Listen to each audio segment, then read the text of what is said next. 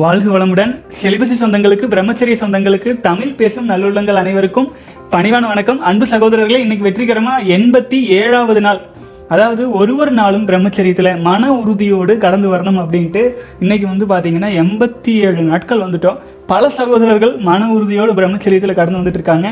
அப்புறம் நேற்றைய தினம் சொல்லியிருந்த வீக்லி ஒன்ஸ் வந்து லைவ் செஷன் மாதிரி வச்சுக்கலாம் அப்படின்ட்டு பல சகோதரர்கள் வந்து எனக்கு நிறையா ரெக்வஸ்ட் போட்டு டெய்லி போடணுங்கன்ட்டு மெயிலு நிறைய அனுப்பியிருந்தீங்க. அனைவருக்கும் ரொம்ப நன்றி. கண்டிப்பாக நாங்கள் வந்து டெய்லி வீடியோஸ் எல்லாம் போடாமல் இருக்க போகிறதில்ல. ஆனால் கேள்வி பதில் செஷனுக்காக ஒரு பிளான் பண்ணியிருக்கோம். இந்த வீடியோ முடிவில் நான் அதை பற்றி டீட்டெயில்டாக சொல்கிறேனுங்க. வாழ்க வளமுடன். அடுத்தது கேள்வி பதிலுக்குள்ளே இன்னைக்கு கொஞ்சம் வேகமாக போயிடலாமுங்க. ஏன்னா நிறைய கேள்வி பதில் இருக்குது. இன்னும் 3 தினங்கள் தான் முழுமையாக கேள்வி பதிலுக்காக ஒதுக்கலாம் அப்படின்ட்டு இருக்கிறனால கேள்வி பதிலை கொஞ்சம் டெப்த்தாக பார்க்க ஆரம்பிச்சிடலாம். ஆனால் எப்போ பார்த்தாலும் மன பதற்றம் இருக்குது. யாரை பார்த்தாலும், எந்த மனுஷங்களை பார்த்தாலும் ஒரு பயம் வருது. ஒரு அரக்கனை பார்த்த மாதிரி யார்கிட்டையும் பேச தடுமாற்றமாக இருக்குது. தனியாகவே இருந்து தவிக்கிறேன். ஸ்பிரிச்சுவல் சம்மந்தமாக வீடியோஸ் பார்க்குறேன், பாட்டு கேட்குறேன், ஸ்டோரிஸ் கேட்குறேன், நம்மளோட தவ பயிற்சியெல்லாம் பண்ணுறேன். ஸ்பிரிச்சுவலாக இருக்கும்போது இந்த உலக மாயையை கண்டு வெறுப்பு வருமா? எந்த வெளி மனிதரையும் பார்க்க பிடிக்காத இது நல்லது தானா இல்லை கெட்டதா சொல்லுங்கன்னா, இந்த புல்ஷிப் ஆட்டு மந்தை கூட்டத்தெல்லாம் தாண்டி யுனிக்யூவாக இருந்து எல்லாத்தையும் சாதிக்கிறது அண்ட் எப்போதும் ஹாப்பியாக இருக்கிறது எப்படிங்கிறத ரகசியம் புரிய மாட்டேங்குதுன்னா, இதனாலேயே திரும்பி இந்த சுய இன்ப வாழ்க்கைக்குள்ளே விழுந்துருவோமோன்னு சிறு பயமாக இருக்குது. இதை எப்படி சரி செய்கிறதுன்னா, ஞானி ஆகிறதுக்கு வழிமுறை சொல்லுங்க அண்ணா. ஏனென்றால் நான் எண்ணமற்ற ஓர் எண்ணம் கம்மியாக உள்ள நிலைக்கு போக வேண்டும் என்று ஆசைப்படுகின்றேன். அப்போதுதான் நான் மேல் குறிப்பிட்டுள்ள அனைத்து ப்ராப்ளமும் சரி செஞ்சு விடுபட முடியும்னு தோணுது. ப்ளீஸ் ஹெல்ப் பண்ணுங்கள், இன்னைக்கு சொல்யூஷன் சொல்லுங்கண்ணா அப்படின்னு கேட்டிருக்கீங்க. வாழ்க வளமுடன் சகோதரன். இதே தொடர்பாக இன்னொரு கேள்வி, அதையும் பார்த்துறேங்க. ஐயா, மனபயம் அதிகமாக உள்ளது, என்ன செய்வது கூறுங்கள்னு கேட்டிருக்கீங்க. வாழ்க வளமுடன். இந்த 2 கேள்வியும் நீங்கள் கேட்டதாக தான். யாரை பார்த்தாலும் பயமாக இருக்குது, யாரை பார்த்தாலும் யாரோ அரக்கனை பார்க்குற மாதிரி இருக்குது, அப்புறம் எப்படி அமைதி அடைகிறதுன்னு. இப்போது ஒரு ஆமை வருதுன்னு வைங்களேன். கடலில் இருக்கிற ஆமையை யாராச்சும் எதிரிகள் கிட்ட வந்து பிடிச்சிட்டா என்ன ஆகும்? தனக்குள்ளாக, தன் ஓட்டுக்குள்ளாக அனைத்து பயம் வந்துருச்சுன்னா, ஆமைக்கு பயம் வந்துருச்சுன்னா தன்னுடைய 5 புலன்களையும் தன்னுடைய ஓட்டுக்குள் ஒருமையுள் ஆமை போல் 5 அடக்கல் ஆற்றேன். அந்த பயங்கர உணர்வு வரும்போது ஒரு மானா இருந்தால் அந்த சூழல்லேருந்து தப்பிச்சு ஓடிடும் அதோட இடத்துக்கு. ஒரு பாம்பு புத்துக்குள்ளே போகிற மாதிரி, எறும்புகள் தன்னுடைய வங்குக்குள்ளே போகிற மாதிரி, பறவைகள் பயம் வர்ற சமயத்தில் தன்னுடைய கூட்டுக்குள்ளே போய் பாதுகாப்பாக இருக்கிற மாதிரி, ஒரு மனிதனும் பல்வேறு இடர்பாடுகளை வெளியில் சந்தித்தாலும் தன்னுடைய இல்லத்துக்குள்ளே வந்து தனக்கான ஒரு இடமாக நினச்சி அடைக்கலமாகறத எடுத்துக்கிட்டாலும் பயம் அப்படிங்கிற உணர்வு உண்மையில் எப்படி டேக்கிள் பண்ணுறது அப்படின்னாங்க, தனக்குள்ளாக எல்லாம் வல்ல இறையாற்றல் தன்னை 5 புலன்களையும் அடக்கி தனக்குள்ளாக நிலைக்க சொல்கிறது அப்படிங்கிற ஒரு குறிப்பு தான் பயம். புரிஞ்சுதுங்களா? பய உணர்வு எதுக்காக வருதுன்னா, நம்முடைய காந்த ஆற்றலில் குறைபாடாக இருக்கும், அல்லது எல்லாம் வல்ல இறையாற்றல் நம்மை தன் 5 புலன்களை ஒடுக்கி தன்னோடு வைத்துக்கொள்ள சிறிது நமக்கு வந்து கூப்பிடுதுன்னு நினச்சிக்கலாம் வைங்களேன். இறைவனே நம்மை தனக்குள்ளாக ஒடுக்கி வைத்துக்கொள்ள விரும்புகிறார், அல்லது நம்முடைய உயிருக்கு எல்லாம் வல்ல இறைவனின் துணை ஆற்றல் தேவைப்படுகிறது. நமக்கு எல்லாத்துக்கும் துணை யாருங்க? சிவநிலை, இறைநிலை, எல்லாம் வல்ல இறையாற்றல். அப்போது நமக்குள்ள தயக்கமோ, பயமோ, குழப்பமோ, சுற்றி இருக்கும் மனிதர்களினால் ஏற்படும் பிரச்சனைகளோ எது வரும்போதும் என்ன பண்ணலாம்? காந்த ஆற்றலை வெளியில் வீணாக்கிட்டு பயந்துட்டு எச்சா கவலைப்படலாமா? இல்லை ஆமை போல, ஒருமையுள் ஆமை போல் 5 அடக்கல் போல ஒரு தியானம் செய்யும் நிலைக்கு நம்மை ஒடுக்கி கொள்ளலாமா? இப்போ மனமற்ற நிலை வந்து பார்த்திங்கன்னா, ஆரம்ப கட்டத்தில் தேவைகளெல்லாம் குறையும் போது இந்த உலகில் உள்ள நிலையற்ற சூழ்நிலையின் உண்மைத்தன்மையை நம்ம எப்படிங்க அறிவுக்கு விருந்து வச்சு உணராமல் உண்மையிலேயே அதை வந்து பார்த்திங்கன்னா உணர்வு பூர்வமாக இந்த சக மனிதர்களால் நமக்கு எவ்விதத்திலும் பெரும் பயன் இல்லை ஆச்சுங்களா. அதாவது நம்முடைய ஆன்மீக முன்னேற்றத்துக்கு, நம் பிறப்பின் நோக்கத்தை உணர்வதற்கு வெளியில் உள்ள மனிதர்களால் பயனில்லை. ஆனால் அது யாரால் சாத்தியம்? நம்மால் சாத்தியம். நமக்குள்ளாக நம்ம உள்ளே போகும்போது அது சாத்தியம். பயம் என்ற உணர்விலிருந்து வெளியில் வர்றதுக்கு ஒரே வழி எல்லாம் வல்ல இறைவனை சிக்கனை பிடிச்சிட்டு தவத்தில் கொள்றதா ஆச்சுங்களா. நாளுக்கு நாள் நீங்கள் ஆழ்நிலை தவத்தில் எண்ணமற்ற நிலையில் இருக்கிறதுக்கான வழி என்ன? நாம் பல தவ முறைகள் சொல்லியிருக்கோம் இல்லைங்களா.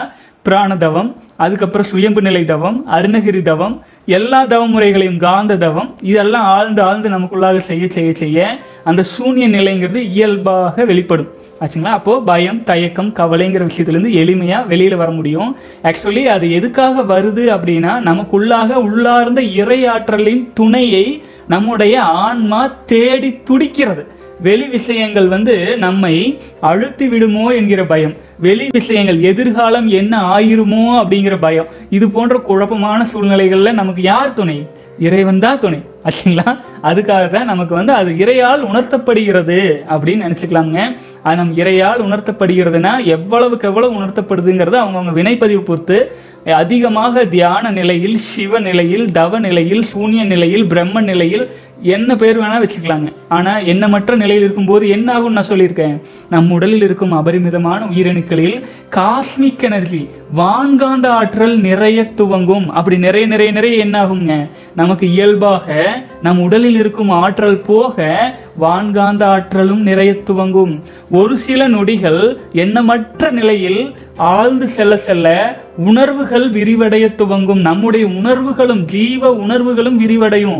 ஒரு மணி நேரம் எல்லாம் எண்ணமற்ற நிலையில் நிற்க துவங்கும் போது என்ன ஆகுங்க, வான்காந்த ஆற்றல் நமக்குள்ளாக நுழைந்து ஜீவ உணர்வுகளை, நம்முடைய உணர்வுகள் பிரபஞ்சமெல்லாம் விரிய துவங்கிடும். ஒரு மணி நேரம் நிலைக்க முடிஞ்சா. அப்படி நிலைச்சா என்ன ஆகும், இந்த பிரபஞ்சத்தில் நமக்கு என்ன தேவையோ, எது உண்மையான தேவையோ, இறைநிலையை நோக்கிய பயணத்துக்கு எது எல்லாம் தேவையோ அதெல்லாம் நம்மை நோக்கி தானாக வர ஆரம்பிக்குங்க. வாழ்க வளமுடன் சகோதரரே. எதை பற்றியும் கலங்க வேண்டாம். எல்லாவற்றுக்குமான தீர்வு இங்கே இருக்கு. இறைவனை நம்ம உடல்லே இறைவன் கொடுத்துருக்காரு ஆச்சுங்களா. தொடர்ந்து பயணிக்கலாம். வாழ்க வளமுடன். அண்ணா, ஒரு சந்தேகம். நான் சிறு வயதிலிருந்தே அனுபவித்த சந்தேகம். சிறுநீர் கழித்த பிறகு நம் உடல் ஒரு சிறிய நடுக்கத்தை உருவாக்குகிறது. ஏன்னா பழக்க தோஷமாக இருக்கலாமுங்க. ஏன்னு கேட்டிங்கன்னா, நாம் இனப்பெருக்க பாகங்களை சிறுநீர் கழிச்சதுக்கப்புறம் அதில் பார்த்திங்கன்னா அதில் இருக்கும் நீர் திவளைகள் வெளியில் விழணும்ட்டு ரொம்ப அழுத்தம் கொடுத்து கொடுத்து பழகியிருப்போம் ஆச்சுங்களா. முழுசாக வெளியில் போயிடணும் அப்படின்ட்டு அந்த மாதிரி எல்லாம் பண்ணும்போதுங்க அது பழக்கமாக மாறிடும் அப்படிங்கிறதுனால, ஏன்னா துணியிலெல்லாம் ஆயிடக்கூடாது அப்படிங்கிற மாதிரியான அழுத்தம் கொடுத்து பழக்கத்தினால நாம் ஒரு விதத்தில் அது அழுத்தி அழுத்தி அந்த இடத்துல ஒரு பாதிப்பு உருவாக்கி வச்சுருப்போம். ஆகவே அதுக்கு பார்த்திங்கன்னா என்ன பண்ணலாம், பெரிய ப்ரெஷர் கொடுக்காதீங்க. இயல்பாக போயிட்டு இயல்பாக வரணும். அடுத்தது பார்த்தீங்கன்னா, நம்முடைய உடல் அது உடலுக்குள்ளே கழிவு நீர் முழுமையாக வெளியேறணும் அப்படிங்கிறதுக்காக கூட அந்த நடுக்கத்தை கொடுக்கலாம். ஆகவே பார்த்தீங்கன்னா, இது உடலில் ஆற்றல் குறைபாட்டுக்கான ஒரு சின்ன அடையாளம் தானுங்க. பிரம்மச்சரியத்தில் ஸ்ட்ராங்காக இருங்க. அப்புறம் ரொம்ப அந்த கழிவு உறுப்புக்கள் மேலெல்லாம் அழுத்தம் கொடுக்காதீங்க. இயல்பாக ரொம்ப தேக்கி வைக்காதீங்க ஆச்சுங்களா. உடலுக்கு உகந்தார் போல நம்ம வாழ்வதற்கான ஸ்டெப்ஸ் எடுங்க. இயல்பாக இது ஒரு பெரிய விஷயமா நினைக்க வேண்டியதில்லை. ஃப்ரீயாக விடுங்க. வாழ்க வளமுடன். அடுத்தது பார்த்தீங்கன்னா, ஆனந்த் ஸ்ரீராம் சகோதரர். அண்ணா வணக்கம். பல முறை 20 நாளில் தோற்றேன். என் வயது 40. Late marriage. Now going under divorce. மிகவும் மனம் அழுத்தத்தில் உள்ளேன். வேலையும் இல்லை. மனதை கட்டுப்படுத்த இரவு ஓய்வு மற்றும் தனிமையில் உள்ளபோது எப்படி நடக்க வேண்டும்? அர்ஜஸிலிருந்து தப்பிக்க மேலும் எத்தனை நாள் கழித்து உங்கள் பயிற்சியில் இணையலாம்? உடல் வலிமை அடைய உணவு மற்றும் பழக்க வழக்கங்களில் என்ன மாற்றம் செய்ய வேண்டும்? சொல்லுங்கள் அண்ணா ப்ளீஸ். வாழ்க வளமுடன். சகோதரரே, நீங்கள் பல முறை 20 நாள் தொட்டிருக்கீங்க. 40 வயசு ஆகிருக்கு. 40 வயசுக்கு அப்புறம் இறைவனே உங்கள் திருமணத்தை ரொம்ப தள்ளிட்டு வந்துட்டாரு. அதுக்கப்புறம் நீங்கள் திருமணம் செஞ்சீங்க அப்படின்னாலும் இதுவும் இறைவனின் முடிவாக நினச்சிக்கலாம் ஆச்சுங்களா. அர்ஜஸில் இந்த கலிகாலத்தில் இந்த சூழ்நிலையில் பிரம்மச்சரியத்தில் நிலைப்பவர்கள் தான் கொஞ்சமாயினும் நிம்மதியாக வாழ முடியும். புரிஞ்சுதுங்களா. நான் ஒரு கேள்வி பதில் போட்டிருந்தேன். அதாவது திருமண வாழ்வில் இளைஞர்களுக்கு மகிழ்ச்சியும் நிம்மதியும் கொடுக்கறது திருமண வாழ்க்கையா, தனிமை வாழ்க்கையா, அல்லது காதலும் திருமணமும் ஆண்களுக்கு பலத்தை கொடுக்கிறதா பலவீனத்தை கொடுக்கிறதான்னு பலவீனத்தை கொடுக்குறது நிறைய சொல்லியிருக்காங்க. திருமணம் அப்படிங்கிறதெல்லாம் 40 வயசுக்கு மேலே பண்ணும்போது ஒரு மனசுக்கு ஒரு இதமாக இருக்கும், ஒரு அரவணைப்பாக இருக்கும். தனிமையில் வாடக்கூடாதுன்னு நினச்சி நம்ம திருமணம் செய்கிறோம். ஆனால் சிவானந்தர் என்ன சொல்லியிருக்காரு தெரியுங்களா, திருமணங்கிறது ஒரு ஆடம்பரம். அது நம்ம பெரிய ஆடம்பரம். ஒரு BMW கார் வாங்குறீங்கன்னு வைங்க, அதை வச்சு நீங்கள் மெயின்டைன் பண்ண முடிஞ்சால் தான் வாங்கணும். வாங்கி நிறுத்திட்டு ஐயோ சர்வீஸ் பண்ணுறதுக்குப்பா 20,000 கேட்குறாங்களா, ஐயோ பெட்ரோலுக்கு போனாலே பங்குக்கு போனாலே 7-8 ஆயிரம் ஆயிடுது, 4-5 ஆயிரம் ஆயிடுது, எதுக்கு கார் வாங்கணும் அப்படியெல்லாம் பயப்படக்கூடாது. திருமண வாழ்க்கைக்குள்ளேன்னு போயிட்டா உங்களுக்கு ஒரு வாரிசு தேவை அப்படின்ட்டு முடிவு பண்ணி, சொத்து பத்துக்கள்லாம் இருக்குது, வாரிசு தேவை அப்படின்லாம் முடிவு பண்ணி அந்த ஒரு ஆடம்பரமான விஷயம் அப்படின்னு நம்ம முன்னோர்கள் திருமணத்தை சொல்லியிருக்காங்க. அப்போது அந்த ஆடம்பரமான விஷயத்தை மெயின்டைன் பண்ணுவதற்கான உடல் அளவில் வலிமை இருக்கணும், மன அளவில் வலிமை இருக்கணும், பொருளாதார அளவில் வலிமை இருக்கணும். இதெல்லாம் இருந்தால் மட்டும்தான் அந்த மாதிரியான ரிஸ்க் எடுத்தீங்கன்னா வாழ்க்கை இன்பமயமாக இருக்கும். புரிஞ்சுதுங்களா? அப்போது அப்புறம் இன்னும் ஒன்று, நம் வினைப்பதிவுக்கு தகுந்தாற் போல தானுங்க நம்ம வாழ்க்கை துணையும் வருவாங்க. வினைப்பதிவுனா என்ன? இறைவனை நோக்கிய பயணத்துக்கு உதவுற மாதிரி. புரிஞ்சுதுங்களா? உங்களை தனிமையில் ஆழ்நிலை தவத்தில் நிலைக்க வைக்கிறதுக்காக ஒரு துணை வந்து உங்களுக்கு வந்து இந்த மாதிரி பண்ணி விட்டுட்டு போயிருக்காங்க. கவலைப்படாதீங்க, ஃப்ரீயாக விடுங்க. நீங்கள் வந்து இறைநிலையை, எல்லாம் வல்ல இறையாற்றலை உங்களுக்குள் தாங்கக்கூடிய சக்தி வாய்ந்த மனிதர் அப்படிங்கிறத உணருங்க. ஆச்சுங்களா? கவலைப்பட வேண்டாம். அடுத்தது பயிற்சியில் எப்போ சேரலாங்கிறீங்க? பயிற்சியில் முதல் நாளிலிருந்தே சேர்ந்துக்கலாமுங்க. அதுக்கப்புறம் 15வது நாள் வரும்போது 15வது நாள் வரையில் 11வது ஸ்டேஜிலிருந்து விந்துஜயம் பயிற்சி ஸ்டார்ட் ஆகிடும். ஆகவே நீங்கள் முடிவு பண்ணுங்கள், மாடர்ன் ஆர் மங்க் மோடில் நீங்கள் எப்போது வேண்டுமானாலும் கலந்து கொள்ளலாம், ஒரு குழப்பமும் இல்லை. அப்புறம் உணவு பழக்க வழக்கங்களில் வந்து நீங்கள் பிரம்மச்சரியத்தில் 20 நாள் தாண்டினா லாஸ் ஆகிருதுங்கிறீங்கள, அந்த 20வது நாள் அல்லது 18வது நாள் கிட்ட வரும்போது ஒரு வாட்டர் ஃபாஸ்டிங், 24 மணி நேரம் தண்ணீரை மட்டும் குடிப்பது, 24 மணி நேரம் எப்படி பண்ணலாம், இந்த மாதிரி ஒரு இளநீரை மட்டும் குடிப்பது, ஜூஸ் மட்டும் குடிப்பது, நிறைய ஃபாஸ்டிங் மெத்தட்ஸ் எல்லாம் இருக்குங்க. அந்த மாதிரி ஒரு வாட்டர் ஃபாஸ்டிங் எடுத்துட்டிங்கன்னா ரொம்ப சிறப்பு. அப்போ என்னாகும், உங்களுக்குள் உற்பத்தி புதிய திடீர்னு உயிரணுக்கள் உற்பத்தியானது மட்டுப்படும். அப்போது உங்களுக்கு திரும்பவும் ஒரு 5-6 நாள் போகிறதுக்கான ஒரு வாய்ப்பு கிடச்சிடும். அப்புறம் ஒரு ஃப்ளாட் லைன் வரும். அப்புறம் கொஞ்சம் கொஞ்சமாக மேலே கொண்டு போயிடலாம். ஒரு 48 நாள் கடக்கும் வரை அந்த இம்யூனிட்டி கிரியேட் ஆகணுங்க. 40 வயசுக்கு அப்புறம் பார்த்தீங்கன்னா பிரம்மச்சரியத்தில் இருக்கிறது ரொம்ப ரொம்ப முக்கியம். புரிஞ்சுதுங்களா? இதுவரை நம்ம எவ்வளவோ ஆற்றலை வீணாக்கிட்டீங்க. இதுக்கு மேல் உங்கள் உடல் அளவிலும் மன அளவிலும் பொருளாதார அனைத்து விதத்திலையுமே ஒரு வலிமையான மனிதராக நீங்கள் வாழணும்னா பிரம்மச்சரியம் தான் ஒரே மார்க்கம். ஆச்சுங்களா? வாழ்க வளமுடன். அடுத்தது நம்முடைய ரமேஷ் ராஜா சகோதரர் வந்து போட்டிருக்காரு. சகோதரர் 197 நாள் வந்திருக்கீங்க. சூப்பருங்க. புத்த மதத்தில் 3 முறை கவனிப்பது என்ற ஒரு முறை உண்டு. பிரச்சனை எழுந்தால், உதாரணமாக ஒருவருக்கு திடீர் என்று காம உணர்ச்சிகள் எழுந்தால், அந்த நபர் அந்த உணர்வு அங்கே 3 முறை இருப்பதை கவனித்து கொள்ள வேண்டும். காமம் இருந்தால் அந்த நபர் உள்ளுக்குள் சொல்லிக்கொள்ள வேண்டும், எனக்கு காமம் காமம் காமம் என்று நீங்கள் அதை குறித்து கொள்ள வேண்டும். இவ்வாறு செய்யும் போது நீங்கள் உள்ளுணர்வை இழக்காமல் இருப்பீர்கள். பிறகு அந்த நபர் நார்மலாக என்ன செய்து கொண்டிருப்பாரோ அதை செய்து கொண்டிருப்பார். நீங்கள் அதை தெரிந்து கொண்ட தருணத்தில், கவனித்துவிட்ட அந்த தருணத்தில் காமம் உங்களை விட்டு சென்றுவிடும். நீங்கள் மயக்கத்தில் இருக்கும்போதுதான் பெரும்பாலும் பழக்க வசத்தில் தவறுகள் செய்கிறீர்கள். நீங்கள் விழிப்புணர்வோடு 3 முறை கவனிக்கும் போது காமம் உங்களுக்கு உரித்தான குணம் கிடையாது, காமத்திலிருந்து முற்றிலும் வேறுபட்டவர் நீங்கள் என்பது உங்களுக்கு தெரிய வரும். ஒவ்வொரு பிரச்சனைகளும் இதே முறையில் கையாள வேண்டும் என்று புத்தர் தங்கள் சீடருக்கு கூறியுள்ளார். வாழ்க வளமுடனுங்க. அதாவது எந்த ஒரு விஷயமேங்க, இது இந்த ஒரு இல்லைங்க, மனமாகட்டும், மனசே வேகமாக ஓடிட்டு இருக்குன்னு வைங்களேன், மனசை கண்ட்ரோல் பண்ண முடியலைன்னா குரு வேதாத்ரி மகரிஷி சொல்லுவார், எண்ணத்தை அடக்க அடக்க அலையுங்க. ஆச்சுங்களா? எண்ணத்தில் என்ன நினைக்கிறோம், எண்ணத்தை ஆராய்ச்சிக்கு எடுத்துட்டா அது அடங்கிடும். இதே வேத நான் பலமுறை உங்களுக்கு சொல்கிறது, இனப்பெருக்க உறுப்புகள் எழுச்சி அடையும் போது, அட்ஜஸ்ட் வரும்போது, அதனை நீங்கள் கவனிச்சின்னா, ஏன் எனக்கு எதுக்கு அட்ஜஸ்ட் வருது அப்படின்ட்டு உங்களுடைய இனப்பெருக்க உறுப்புகளை நெற்றிக்கண் பார்வையை ஃபியூ செகண்ட்ஸ் கவனிச்சிங்கன்னா தானாக நார்மலைஸ் வந்துடுவீங்க. ஆச்சுங்களா? எதுவுமே நம் உடலில் கவனிப்பார் என்று இருக்கும்போது, சகோதரர் சொன்ன மாதிரி கவனிப்பார் என்று இருக்கும்போது அது எங்கே வேணாலும் போகும். ஆனால் கவனிக்கிறோன்னு தெரிஞ்சிருச்சுன்னா தன் உணர்வு, தன்னையே உணர்தல், தன்னுடைய உணர்வு நமக்குள்ளே அதிகரிக்கும் போது எல்லாமே சரியாக போக ஆரம்பிக்குங்க. வாழ்க வளமுடன். அடுத்தது நம்முடைய சகோதரர், நேற்று நான் சொல்லியிருந்தேன் வீக்லி ஒன்ஸ் வந்து வீடியோ போட்டுக்கலாம் அப்படின்னு சகோதரர்கள் பலரும் அனுப்பியிருந்தீங்க. அதாவது ப்ளீஸ் அண்ணா நீங்கள் டெய்லி போடுங்க, என்னால் உங்களை டெய்லி பார்க்காம இருக்க முடியாது, இந்த மாதிரி நிறைய பேர் வாரம் 1 முறை தான் வரேன்னு சொன்னீங்கன்னா நாங்கள் எப்படி பயிற்சி பண்ணுறது அப்படின்லாம் சொல்கிறீங்க. சகோதரர்களே, நாம் வந்து டெய்லி வீடியோ போட்டே இருக்கோம். 1 முறை அல்ல, 2 முறை அல்ல, 5 முறை. ஆச்சுங்களா? உங்களுக்கே தெரியும், விளையாட்டு இல்லை, 5 முறை கிட்டத்தட்ட வருடத்துக்கு மேலாக டெய்லி சேலஞ்சஸ் போட்டு ஒரு நாளும் 1/2 மணி முதல் 1 மணி நேரங்கள் நம்ம பேசி நிறையா வீடியோஸ் போட்டு பிளேலிஸ்ட்டில் நம்ம எல்லாம் ரெடி பண்ணி எல்லாத்துலேயும் ரெடி பண்ணி வச்சுட்டு தான் நாம் வந்து வீக்லி ஒன்ஸ் கியூ அண்ட் டேக்கு போக போகிறோன்னு நான் சொல்லியிருந்தேன். அப்புறம் இன்னொன்று வந்துங்க, பல சகோதரர்கள் என்கிட்ட கேட்குறது, ஐயா நீங்கள் ஒரு 1/4 மணி நேரத்துக்குள்ளாக வீடியோ போட்டீங்கன்னா எங்களுக்கு பார்க்குறதுக்கு சௌரியமாக இருக்கும். அப்புறம் என்ன சொல்கிறாங்கன்னா, சில சகோதரர்கள் வீடியோ வந்து ரொம்ப நீளமாக இருக்குது அப்படின்னு பல முறை நம்ம கமெண்ட்ஸில் பார்க்குறோம். அவர்களுடைய கருத்துக்களை நான் எடுத்துக்கிறேன், நானும் யோசிக்கிறேன். நம்முடைய ஃபேஸை, நம்முடைய கருத்தை டெய்லி 1 மணி நேரம் கேட்கணும்னா அவங்க எப்பேற்பட்ட யோகியாக இருப்பாங்க. யோசிப்பாங்க. விளையாட்டில் பிரம்மச்சரியத்தை பற்றி தான் பேசுகிறோம், ஆன்மீகத்தை பற்றி தான் பேசுகிறோம். ஆனால் தினம் 1 மணி நேரம் நம்ம பேசிகிட்டே இருக்கும்போது அது சகோதரர்களின் காலத்தை ரொம்ப இழுக்கும். அப்புறம் பல சில சகோதரர்களுக்கு நீண்ட நேரம் கேட்டால் தான் நல்லா இருக்கும். அந்த மாதிரி இருக்கிறவங்களுக்கு தான் கிட்டத்தட்ட எவ்வளோ நேரம் நம்ம பேசி பிளேலிஸ்ட்டாக போட்டோம், அதெல்லாம் நீங்கள் பயன்படுத்திக்கலாம். அப்புறம் வாரம் ஒரு நாள் நம்ம முழுசாக போடும்போது 10 நிமிஷமோ அரை மணி நேரமோ அல்ல, அது 1 மணி நேரம் கேள்விகள்னாலும் 2 மணி நேரம் கேள்விகள்னாலும் 3 மணி நேர கேள்விகள்னாலும் நம்ம லைவில் முடிஞ்ச அளவுக்கு லைவில் ட்ரை பண்ணுவோம். லைவில் ஒர்க் ஆச்சுன்னா ஓகே, இல்லைன்னா இங்கே இருக்கிற இன்டர்நெட் வேகத்துக்கு தகுந்தாற் போல் ஆகவில்லைன்னா நம்ம தனியாக இதே போலவே கேள்வி பதிலாக அனைத்து கேள்விக்கும் தெளிவாக ஒரு நாள் ஞாயிற்றுக்கிழமை போடுங்கன்னு நிறைய பேர் போட்டிருந்தீங்க. அதுக்கு தகுந்தாற் போல் டேஸ் கவுண்டிங் பார்த்துட்டு போடுவோம் இல்லைங்களா.